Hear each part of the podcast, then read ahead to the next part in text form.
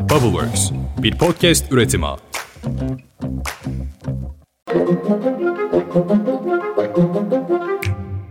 Günaydın, güzel sabahlar hepinize. Bugün 25 Ocak 2023 Çarşamba. Sıcak sıcak dedik, hadi buyurun kış geldi işte. İstanbul'a kar bile yağacakmış, meteoroloji öyle söylüyor. Ay keşke yağsa ya, işe gidemesek, evde böyle battaniye altında mal gibi yatsak. Neyse, haberlere başlayalım. Eski Ülke Ocakları Başkanı Sinan Ateş'in öldürülmesiyle ilgili soruşturma kapsamı dahilinde gözaltına alınan iki kişi daha tutuklanarak cezaevine gönderildi. Ankara Cumhuriyet Başsavcılığınca başlatılan soruşturmada 13 şüpheli tutuklanmıştı, 4 şüpheli hakkındaysa adli kontrol tedbiri uygulanmıştı. Yani ifadeleri alınarak serbest bırakılmışlardı. Sinan Ateş'in dayısı Halil İbrahim Bozkurt ise yeğenimizin katilleri mecliste demişti hatırlayacaksınız. İşte o soruşturmada iki kişi daha tutuklanmış oldu. Tetikçi Eray Özyağcı halen firarda. MHP Ankara'yı birbirine katan bu suikast konusundaki sessizliğini koruyor. MHP lideri Devlet Bahçeli mecliste grup konuşmasının arkasından grup odasından çıkarken gazeteci Yıldız Yazıcıoğlu'nun Sinan Ateş suikasti sorusundan çok rahatsız oldu. Hadi işine bak, işine bak dedi. Korumalar ve MHP'lilerse gazetecileri ve Yıldız'ı da iterek uzaklaştırdı. Sevgili meslektaşım Yıldız bu konuyla ilgili bir açıklama yaptı. Bana karşı yapılan şiddet girişimi orada sorudan duyulan bir rahatsızlık olduğu ne yazık ki görülüyor ama benim için üzücü olan nokta asıl itme eylemini yapan kişinin bir milletvekili olması dedi. Çok haklı. MHP'li isimler bu olaydan sonra Yıldız Yazıcıoğlu'nu ajan provokatör olmakla, Amerikan basınına çalışmakla suçladı. Oysa Yıldız Yazıcıoğlu Voice of America'dan yani Amerika'nın Sesi radyosunda Devlet Bahçeli ile de önemli bir röportaj yapmıştı. VOA Türkçe'de 7 Mayıs 2015 tarihinde yayımlanan bu röportaj MHP lideri Bahçeli'den sert mesajlar başlığını taşıyor. Haberde Devlet Bahçeli, AK Partili Cumhurbaşkanı Cumhurbaşkanı Recep Tayyip Erdoğan'ı AKP'de bundan sonra milliyetçi oyların kalacağına ihtimal dahi vermiyorum. Milli görüşten gömlek değiştirdi, demokrat muhafazakar oldu, şimdi de yozlaşmış bir muhafazakarlığı savunuyor diyerek eleştirmişti.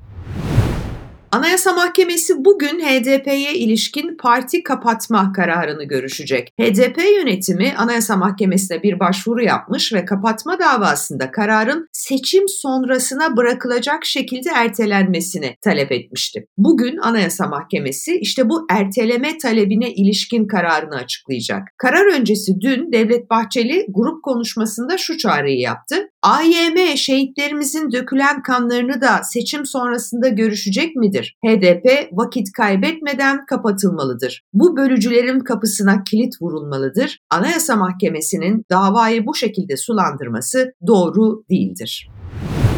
Evet Bahçeli'nin açıklamaları böyle. Bu arada 3. Yol İttifakı yani Emek ve Özgürlük İttifakı da dün Ankara'da uzun süren bir toplantı yaptı ve toplantıda kendi ortak adaylarını çıkartma kararı aldı. Emek ve Özgürlük İttifakı'nın bileşenleri neydi hatırlayalım? Emekçi Hareket Partisi, Emek Partisi, Halkların Demokratik Partisi yani HDP, Sosyalist Meclisler Federasyonu, Türkiye İşçi Partisi TİP ve Toplumsal Özgürlük Partisi TÖP. Eş başkanlar Ankara'da dediğim gibi 8 saatlik bir toplantıda bir araya geldiler. Toplantının sonunda da bir yazılı açıklama yaptılar. Açıklamada şöyle deniyor. Yürütülen tartışmalar neticesinde Cumhurbaşkanlığı seçimlerinde doğrudan diyalog ve açık müzakere yöntemiyle gerçekleştirilebilecek görüşmelere tümden kapalı olunmamakla birlikte Emek ve Özgürlük İttifakı'nın bileşenleri olarak üzerinde uzlaşı sağladığımız bir aday belirlemeye prensip olarak karar verdik. Cumhurbaşkanlığı seçiminde ilkelerimize dayanarak belirleyeceğimiz adayımızın ismini en geniş emek ve demokrasi güçleriyle sürdürülen müzakereler ve çalışan mekanizmalarımızın varacağı netice ışığında kısa bir zaman içinde kamuoyuyla paylaşacağız. Yani yakında üçüncü bir cumhurbaşkanı adayı ismi de siyasi denklemde yerini alacak. Bu arada HDP eski eş genel başkanı Selahattin Demirtaş Erdoğan'ın yeni adaylığının gayrimeşru olduğunu ve bu nedenle Yüksek Seçim Kurulu'na bir itiraz dilekçesi sunacağını açıkladı. Edirne cezaevinde tutuklu bulunan Demirtaş, AK Partili Cumhurbaşkanı Recep Tayyip Erdoğan'ın yeniden Cumhurbaşkanı olmasının seçim yasalarına göre gayrimeşru olduğunu ifade etti. Sosyal medyasından yaptığı açıklamada şöyle diyor. Erdoğan'ın yasa dışı ve gayrimeşru bir aday olarak seçime girmesi yine de sağlanabilir ama pirupak bir aday olarak asla. Erdoğan'ın adaylığına karşı Yüksek Seçim Kurulu'na itiraz dilekçesi sunacağım. Erdoğan kral mı ki yasalar, anayasalar onu bağlamıyor? Kusura bakmayın ben kralını tanımam diye yazdı.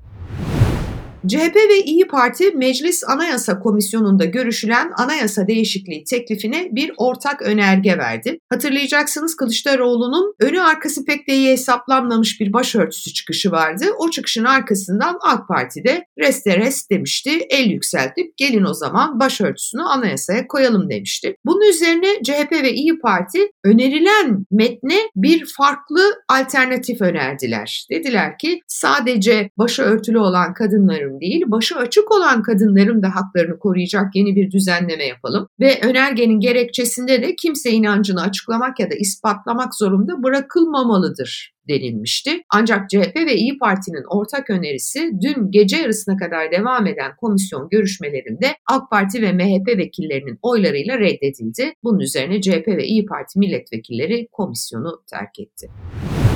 Son 20 yılda 13 vergi affı yapıldı biliyorsunuz. Dün de kabine sonrası yeni aflar açıklanmıştı. Ben de ayrıntılı olarak anlatmıştım. EYT'liler bu arada hala çözüm bekliyor. Bu hafta içinde EYT ile ilgili yasa tasarısının da meclise gelmesi en azından ümit ediliyor. Ekonomiye hızlıca bir bakalım isterseniz. Gram altın 1173 TL'ye yükseldi ve böylece kendi rekorunu bir kez daha tazeledi. Benzine dün gece yarısından geçerli olmak üzere 1 lira 26 kuruş zam geldi. Memur emeklilerinin zam farkı 27 Ocak'tan itibaren ödenmeye başlanacakmış. Emekli sandığı kapsamındaki emekli, malul, vazife malulü, dul ve yetim aylığı alanların aylıklarında oluşan 15 günlük bir fark vardı. Bir de ek gösterge fark tutarları var. İşte bu toplam bütçe aylık aldıkları banka veya PTT şubelerine yatacakmış. Buradan duyuralım emeklilerimize.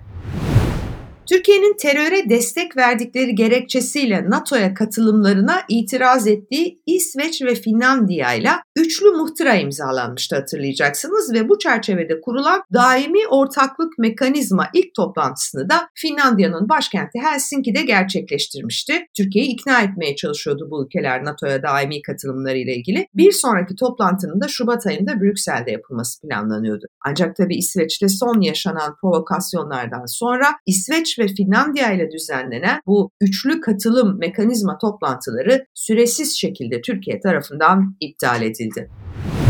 Mizah dergisi uykusuz yayın hayatını noktaladı. Her gün azalan neşemize bir neşesizlik haberi daha eklendi böylece. Yapılan açıklamada şöyle diyor dergi. Kurulduğu günden bugüne dergimize emeği geçen tüm çalışma arkadaşlarımıza ve okuyucularımıza teşekkür ederiz. Hoşçakalın. Hüzünlü, çok hüzünlü bir veda bana sorarsanız.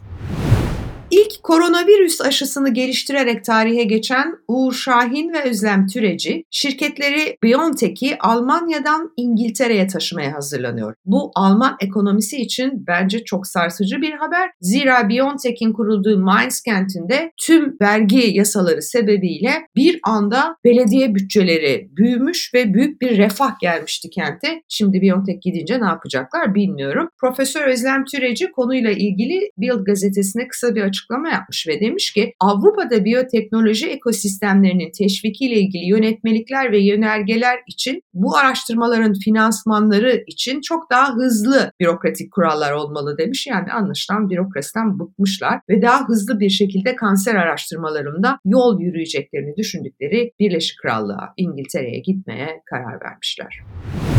Sadece onlar göç etmiyor, insanların göç etme isteğinin son 10 yılın en yüksek seviyesine ulaştığı ortaya çıktı. Valla ne yalan söyleyeyim hepimizde var değil mi yani böyle bir gidelim buralardan değil mi böyle bir duygu. Amerikan merkezli anket şirketi olan Gallup'un gerçekleştirdiği bir araştırma bu. Rapora göre 2021 yılında dünyadaki yetişkin kişilerin %16'sı yani yaklaşık 900 milyon insandan söz ediyoruz. İmkanımız olabilirse ülkemizi kalıcı olarak terk etmek istiyoruz demiş. Dehşet bir rakam. Göç etmek isteyen bu yetişkinlerin ilk sıradaki tercihi Amerika Birleşik Devletleri oluyormuş ama aslında bayağı da düşmüş Amerika'nın talebi. Artan, yükselen bir talep var o da Kanada. Bu göç etmek isteyen yetişkinlerin %8'i yani 74 milyon kişi yaklaşık olarak Kanada'da ikamet etmek istiyormuş. Durumlar böyle arkadaşlar. Bugünün de kısa bülteni böyleydi. Madem böyle her bülteni bir şarkıyla kapatıyoruz, o zaman bu göç haberinin arkasına Nazan Öncel yakışır. Gidelim buralardan dayanamıyorum. Aynen böyle. Yarın sabah görüşünceye dek. Hoşçakalın. Gidelim